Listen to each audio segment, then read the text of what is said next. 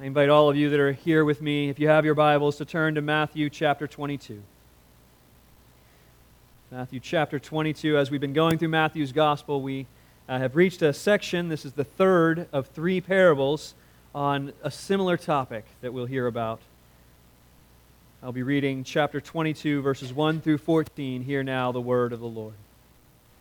And again, Jesus spoke to them in parables, saying, The kingdom of heaven may be compared to a king who gave a wedding feast for his son and sent his servants to call those who were invited to the wedding feast but they would not come. Again, he sent other servants, saying, Tell those who are invited, See, I have prepared my dinner. My oxen and my fat calves have been slaughtered, and everything is ready. Come to the wedding feast. But they paid no attention and went off, one to his farm, another to his business, while the rest seized his servants, treated them shamefully, and killed them. The king was angry, and he sent his troops and destroyed those murderers and burned their city.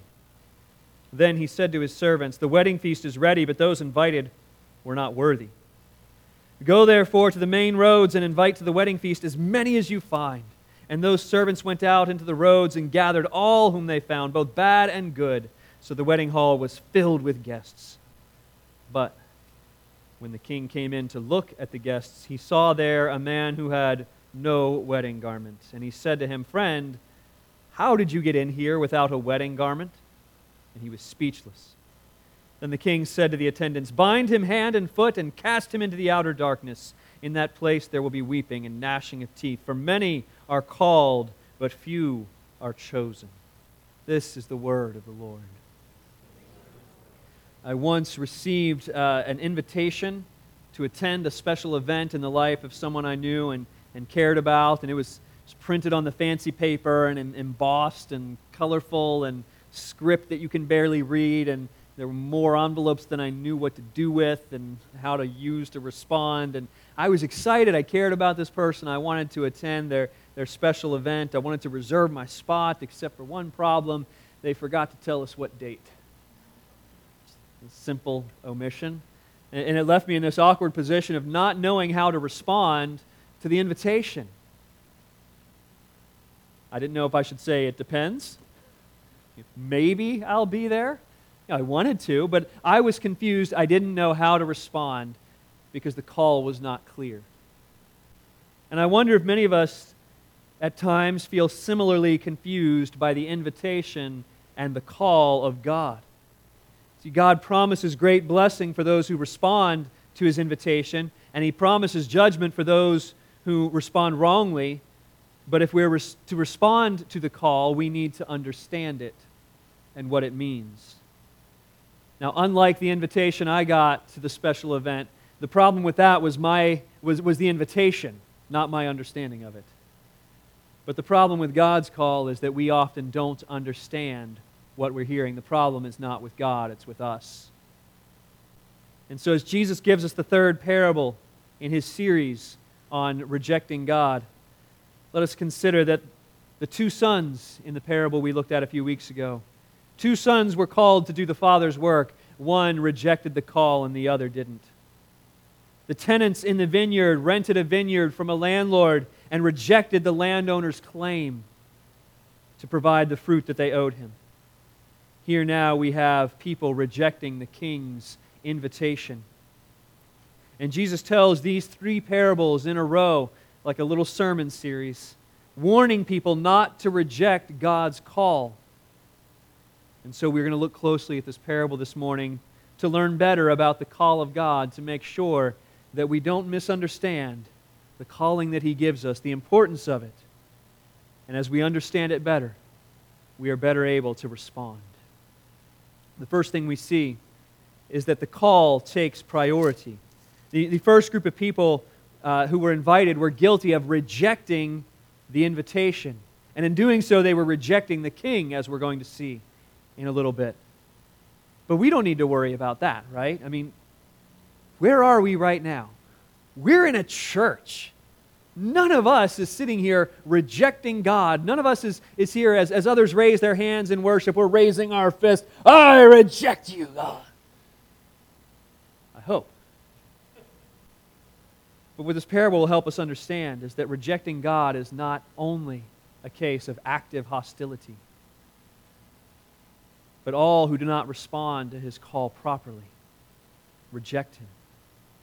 So let's see what happens here. In verses 2 and 3, the kingdom of heaven is compared to a king who gives a wedding feast for his son. He sends out his servants to call those who were invited to the wedding feast, but they would not come. Now, wedding feasts were a big deal. They still are. Wedding feasts are a huge deal. It's amazing what people will spend even today on a meal at a wedding. It amazes me. Um, how much more so a king hosting a wedding for his son in a culture where such hospitality and feasting is, is, a, is an action of honor and status and prestige. What a feast that would be. So, right off, we're getting a different sense from this parable than we got from the previous two that we looked at last week and the week before. The other parables were about work, the sons being called to work, the tenants in the vineyard owing something. These parables were rejecting the call of what we owe God. But this, the kingdom of heaven, is a feast, it's a celebration. And they are rejecting the call to come and celebrate and delight and feast. It says those invited did not come, which we need to understand what that's really saying. It's not simply a matter of, oh, I'm sorry, we're busy that day, we can't make it. No, you see, what would happen in this culture is when you're planning an event like a wedding, a great feast, you send out the invitations way in advance, our equivalent of a save the date. Except you couldn't give a date because timing and things were a little less precise. And so you just sent out notice hey, I'm going to have a wedding feast for my son you're invited. And, and, and your friends and, and peers and others, they'd all respond, Yes, we'll be there. You just didn't say no to something like that. How much less so would you say no when the king invites you to his son's wedding, right? So, all these people, they had responded to an earlier invitation. They said, We're going to be there. We hear your call. We're going to respond. We're going to be there. And then, once you got everything in order, you got everything all arranged, everything was all right, you, you got the feast ready, and then you sent out the messengers to everybody who responded. You said, Now is the time. It's here. The day is here. And what we're supposed to see is that God, long in advance, had been sending messages to his people, telling them, The day is coming, the day is coming, my kingdom is coming. And then when Jesus arrives, the message is, The kingdom is here.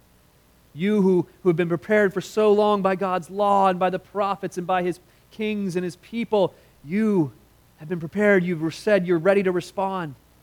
The day is here. Come to the feast. And they say no. Verse 4 He sent other servants saying, Look, maybe I wasn't clear. See, I've prepared my dinner. My oxen and my fat calves have been slaughtered, and everything is ready. Come to the wedding feast. And they do the unthinkable. They say no, they back out. And not in a good and gracious way either. Verse 5 They pay no attention, and they leave. One to his farm, another to his business. They're not even busy. They're just going about their daily stuff. There's no emergency. There's no conflict in their schedule, just rejection. And we need to understand what's at the heart of that, what that communicates. You see, if, if, you, if you call your friend and you say, hey, I thought we would get together, haven't talked in a, in a few weeks, let's get together uh, over coffee, or let's, you know, why don't you bring your family over our house and we'll, we'll have a meal together. And your friend looks at the calendar and says, oh, you know what, it's just kind of a bad week for us. We're, we're kind of, you know, we're recovering from some illness, or we got a lot going on, we just don't have the time. Let's do it another time. That's fine. You know, nobody's feelings are hurt. Everything's okay. But when a young man approaches a young woman and says, Hey, can, can we get dinner together? I'd like to take you out to dinner. And she says, No, I'm busy that day. Well, I didn't even tell you what day it was. I'm busy. You know, she's not rejecting the invitation, is she? She's rejecting him. And that's what's happening here. It's not a rejection of the invitation, it's a rejection of the one who does the inviting. And they, you see in verse 6, it's personal. They don't just send his servants away, they seize them, they abuse them, they kill them. Clearly, in rejecting the call, they're rejecting the king. The young man who ends up dateless feels sad, and rightfully so, but the king upon being rejected, feels rage. Because in a society where honor is like currency, it's like gold, he has been deeply, deeply shamed by this rejection. And so he responds strongly in verse 7. The king was angry. He sent his troops and destroyed those murderers and burned their city. So, so what happened? Why would they reject the invitation of the king? It's because the king wasn't their priority. You see, the call should take priority, but he wasn't important to them. Their attention and their time is drawn to other things we see in verse 5. They pay no attention. They went off, one to his farm and another to his business. It wasn't just the ones who murdered his servants that rejected the call. It wasn't just the defiant ones who said, No! It was the ones who heard the invitation and look, looked down at their phone and just walked away. They never even opened the email to see the invitation. It's the busy, it's the distracted. In Luke's version of this parable, we see what some of their excuses actually were. In Luke 14, Jesus says, They all alike began to make excuses. And the first said, I've bought a field and I must go out and see it. Please leave me, please have me excused.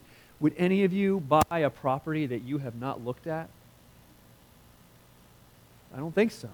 It's a flimsy excuse. Uh, another one says, I bought five yoke of oxen and I go to examine them. Please have me excused. Would you buy a new vehicle without checking? Or uh, let's say this Would you buy a used vehicle without checking to make sure it runs? You don't buy five yoke of oxen and, and then decide to make sure that they can actually plow. Please have me excused. Another said, I've married a wife, and therefore I can never come. I have no social life now. No. These are ridiculous excuses. They are the, the ancient Near Eastern equivalent of the young lady saying, No, I have to wash my hair that night. Okay, these excuses are not legit. We are busy people. We live in a busy world, and there are 21st century equivalents to checking a field or checking and examining your oxen, things that would demand our attention and our time when the king calls. He says, Come, follow me. And we say, Hang on, I need to get my career established first. He says, Come, follow me. And we say, Let me get my retirement squared away. I've got to move around some investments, and as soon as the, the market is stable, you know, then I'll follow. I'm, I'm too busy with something else right now. I just started this new series. Let me finish this series I'm watching. Uh, we, we have no time to gather with God's people. We have no time to seek the lost. We have no time to serve the needy. No time to discipline our habits because we've got things to do. We are busy people. And Jesus warns us that when we do that, we are rejecting his call just as much as if we raised our fist to the sky and defied the Lord. Practically, it's the same thing. You are too busy for your God. When we reject the call that He gives us, we reject Him. Many are called, but those who have other priorities are not chosen. What we instead need is the, the attitude of the disciples. There was uh, in. Uh, in John's gospel, there was a time when Jesus spoke some harsh words, and people began to get uncomfortable with the things that he was saying. And so they started to leave. And even some of his disciples, not the 12, but some of his disciples, started leaving. And Jesus turned to the 12. And in John chapter 6, verses 67 and 68, Jesus says to the 12, You guys want to go as well? Is, you going to make your exit now? Is this too much for you? And Simon Peter answers, Lord, where are we going to go? You have the words of eternal life. Whatever it is that would distract you from the call of God, whatever it is that would demand your time and your attention and your devotion and lead you to say, Oh, please have me excused when you're faced with the invitation of God. It does not have the words of life. We just confessed in our confession of sin this morning Help us to see that these things that we pine for are shadows, but you are the substance. They are the shifting, but you are the anchor. You alone have the words of eternal life. These things would distract you away from the feast and keep you from the kingdom of God. The call, friends, the call of God takes priority. The second thing we see about the call in this parable is that it ignores worthiness. The call ignores worthiness. Now, who do you think would have originally been invited to the feast in celebration of the son of the king?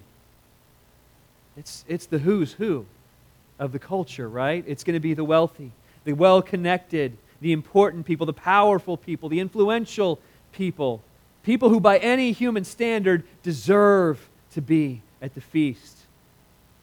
And after they reject him, look what the king says in verse 8. He says to his servants, The wedding feast is ready, but those invited were not worthy. They were not worthy of my feast, which means they don't deserve it. This is important. See, all these, all these things that make someone, in our mind, worthy or special or lovable or acceptable, whether it's good looks, success, family connections, an honorable career, good theology, whatever it is that makes us worthy in someone's eyes, the king says, No, that doesn't make you worthy of my feast. The table is set, the food is ready, and the invited guests are not coming because they are not worthy. And the king says, I will not let my feast go to waste. He says, My seats at my feast will be filled. And we would think surely he would go out and find some other worthy people. He would, he would reach out to dignitaries in other towns and other cities, or he will, he will go out and examine people in his city and find out who, who is worthy to be in the presence of the king. But he doesn't do that. He sends out his servants with this command in verse 9 Go to the main roads, invite to the wedding feast as many as you can find. Did he give them any, any standard, any qualification, any who to ask? No, he just says, Bring them in. All of them. And they do it. In verse 10, they went into the roads and gathered all whom they found, both bad and good. So the wedding hall was filled with guests. What's the qualification of being invited to the feast? Is it, is it that you, you're, yeah, yeah, yeah, I'm hearing it. okay. You've got a pulse. That's it. That's what my notes say, actually. You know, it's not that they went out and looked for who was doing good deeds in the street. They didn't go out and look for the people who were dressed nicely enough to be there. If you had a pulse and you were on the street that day, you got brought in to the palace, to the feast of the king. Now, by that standard, could anybody boast on why they were there? Could anybody look at anyone that didn't come to the feast and be like, ha ha, I'm better than you? Oh, those people that aren't at the feast, they're horrible people. No, there's, there's no basis for that. Could any of them leave the feast and then brag and talk to other people about how special they were for being in the king's presence that day? No. Whatever honor they received, it was a gift. It ignored their worthiness or unworthiness. It was a gift given in grace. Jesus makes this clear in verse 10 when he says that the servants gathered both the bad and the good. The call of the king takes no account of our worthiness. In fact, other than their credentials, what's the big difference between the first group and the second group? The ones who rejected and didn't come to the feast, and the ones who did end up at the feast. The main difference is the type of call they received. The first call that was rejected, that was an invitation just as the call of the gospel goes out to all the world. Joel chapter 2 verse 32 says, "Everyone who calls on the name of the Lord will be saved." That is what we call the external call of the gospel. It is the invitation that goes out to all the world. In fact, Jesus even is going to say in a few chapters that, that until the gospel of the kingdom is preached in every nation, until that call reaches everywhere, the end will not come. The, the external call, the invitation has to go out. Many will be called, but few are chosen, verse 14 says. Being chosen is a different kind of call. The second call, the, the ones brought in from the streets, they weren't just invited, they were gathered. They were herded up and collected and brought in the door. This is the call we see in John chapter 6, verse 37. Jesus says, All that the Father gives me will come to me. Not everybody who hears the call is chosen and will make it, but all that the Father gives him are chosen. They are called in a different way. The first call invites us, the second call gathers us. The first one invites, the second one gathers, the internal call of the gospel. I had a, an experience of this calling once. Uh, I was uh, serving and studying abroad in, in China, and, and there was a, a holiday, a national holiday coming up, and there was to be a big celebration. And we're talking thousands of people, and, and food, and music, and decorations. And, and a very important part of every celebration in this culture is performances. You know, you get people up on stage to do a performance, and they'll sing a song or, or do a dance or just do something, you know, to entertain everybody. And uh, and when the day of the celebration came, uh, myself, along with uh, many of the other foreign students that were studying in, in, uh, in that school, uh, we were invited to do a performance. Invited was the word they used. Invited in the sense that they drove a bus up to the door of our dormitory and, and knocked on our doors and brought us downstairs without telling us where we were going and put us in the van and drove us to the venue and took us to the stage and says, And now you will perform for us a song from your home country. We were invited to do that. That is the gospel call. It's not, hey, are you interested in doing this? Because you know what we would have said if they said, You want to get in front of 3,000 people and saying, This land is your land? You know, no. That's not the call of the gospel. That's the invitation of the gospel, the external call. Many get that call. We receive the, the internal call, the compelling call that gathers you in, that brings you in the door and makes sure that you're there. It doesn't care if you're worthy or not, it ignores that. That's how the call of the gospel works. It gathers you up and brings you into the feast. Not because you're better than the other people on the street, not because you had something they didn't, but because God was gracious to you in Jesus Christ. So the call that takes priority is the call that ignores your worthiness. It doesn't care whether you deserve it or not. Lastly, we see that the call brings obligation. I think if we'd written this parable and if we were telling this story, I know at least if I was, I would have ended it right there, verse 10. That is a happy ending.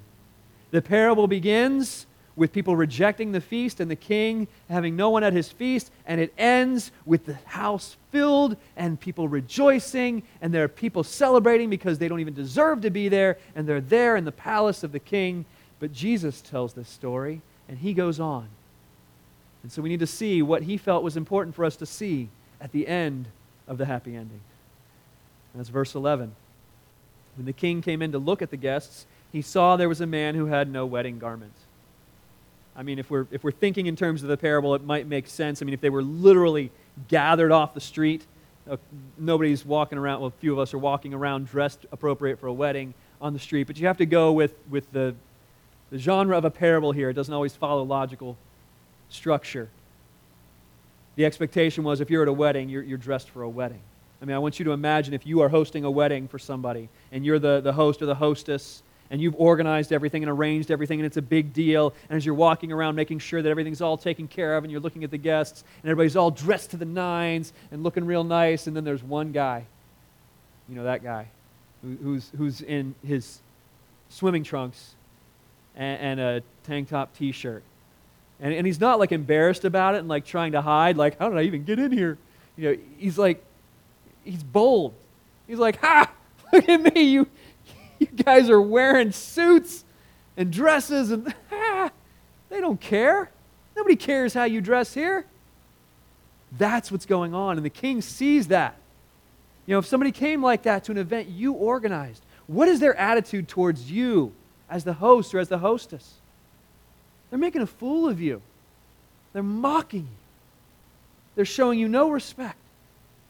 And the king sees this and in verse 12 confronts him and says to him, Friend, Friend, how did you even get in here without a wedding garment?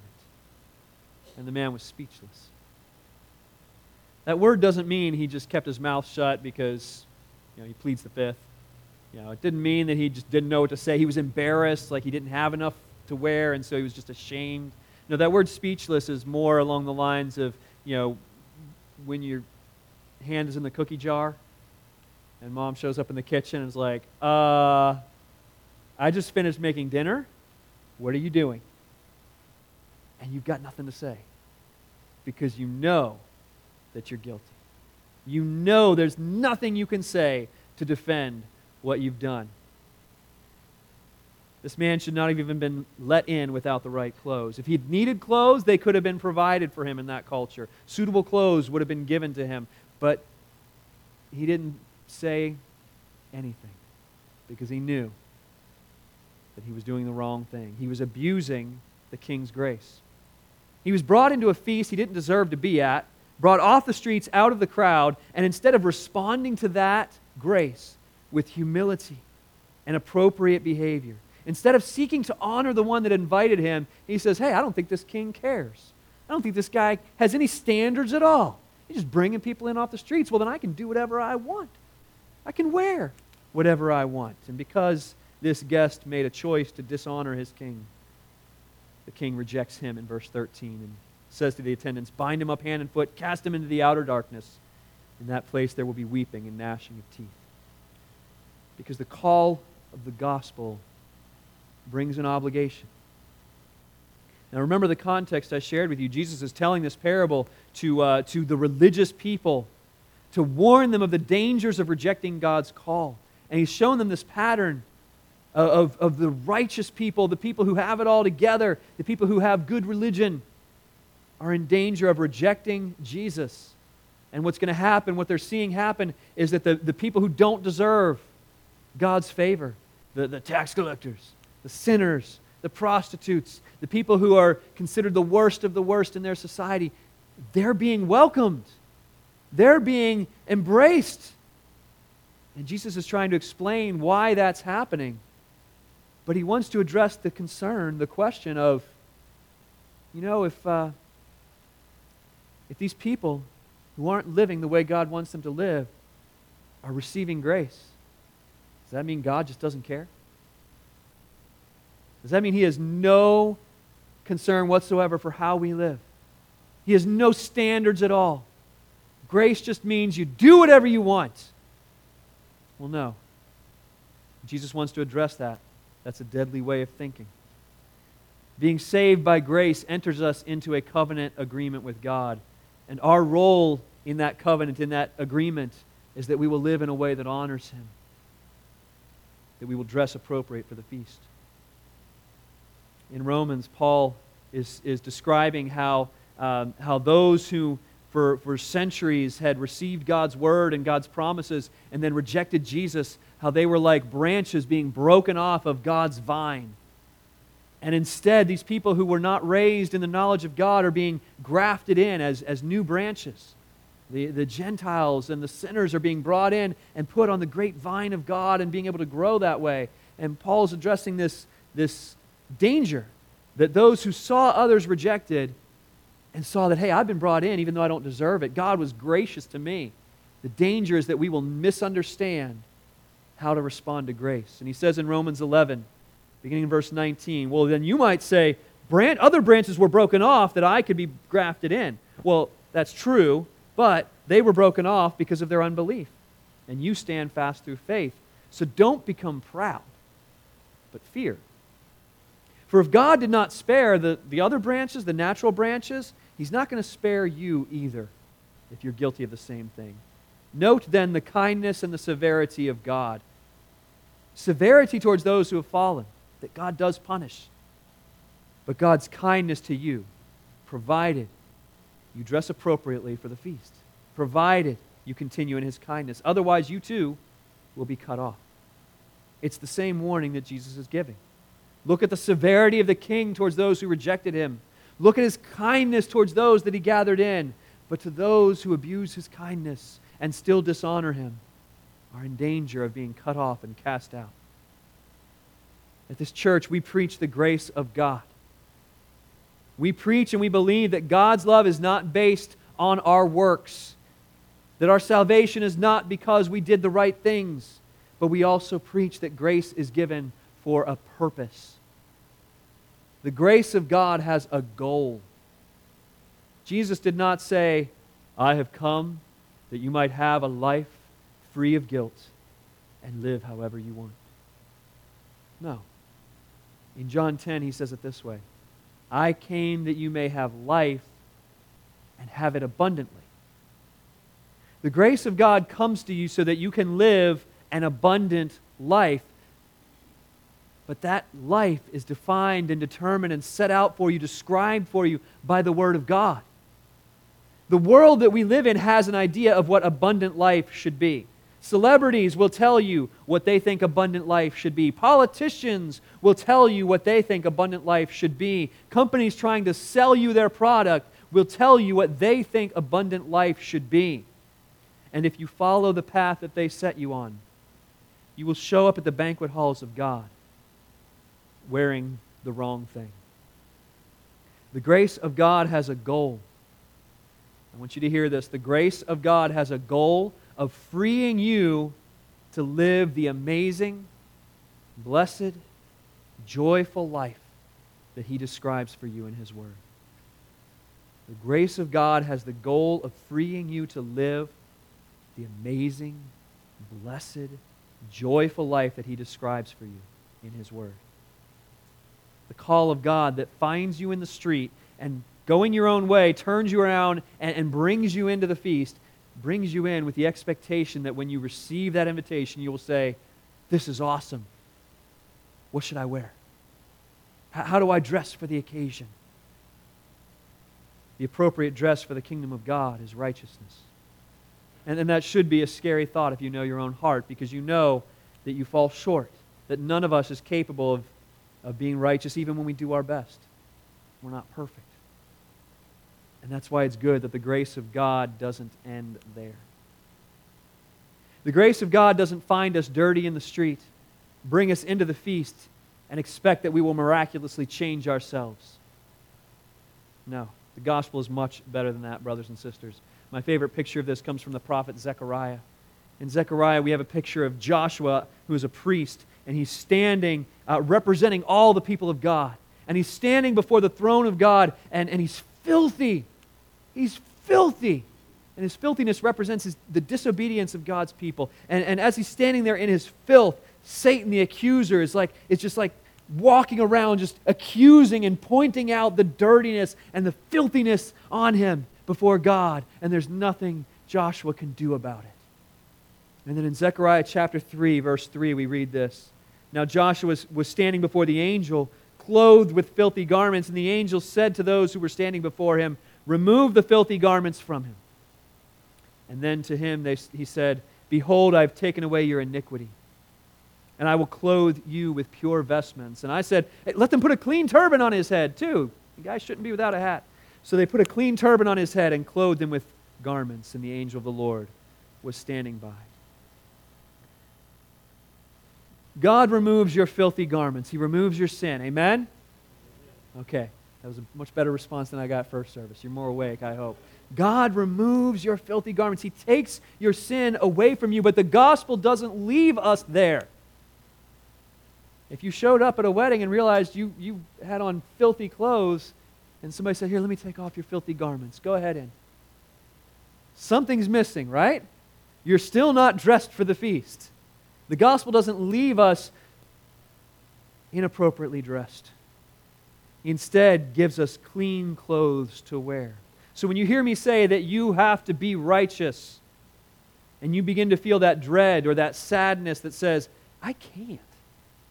I can't. You're right. But what you need to do is remember the gospel. The gospel tells you that you have been given righteousness. Not just in one way, you've been given righteousness in two amazing ways. Number one, when God sees you, He doesn't see the filthy garments, He doesn't see your sin, which is still there because you're still sinning. He instead sees the righteousness of Christ. He sees His Son. You are in Christ, Scripture says. And if you're in Christ, you are welcomed because of His perfection. But there's another way that you are given righteousness. Philippians 2:13 says that it is God who works in you to will and to work. When you believe in Christ, you are given the Holy Spirit.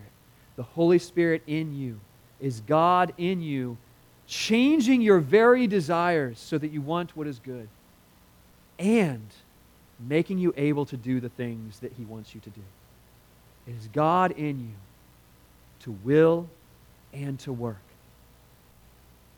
That's the gospel.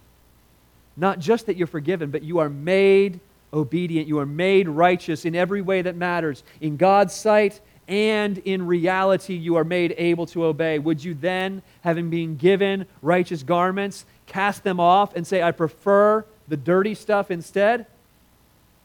I would hope you wouldn't. The call, which is to take priority over everything in our life, which ignores the, the worthiness we think we have, that call brings an obligation to live the good life that God enables you to live. To wrap up, I want to look at one other thing about this parable very briefly. Jesus introduces it by saying the kingdom of God is like a feast, a banquet, a celebration. Don't lose sight of that, friends. That's what we're called to. We are called to celebrate. We are called to joy. We are called to the feast of the wedding of the Son of God. That's why we're here.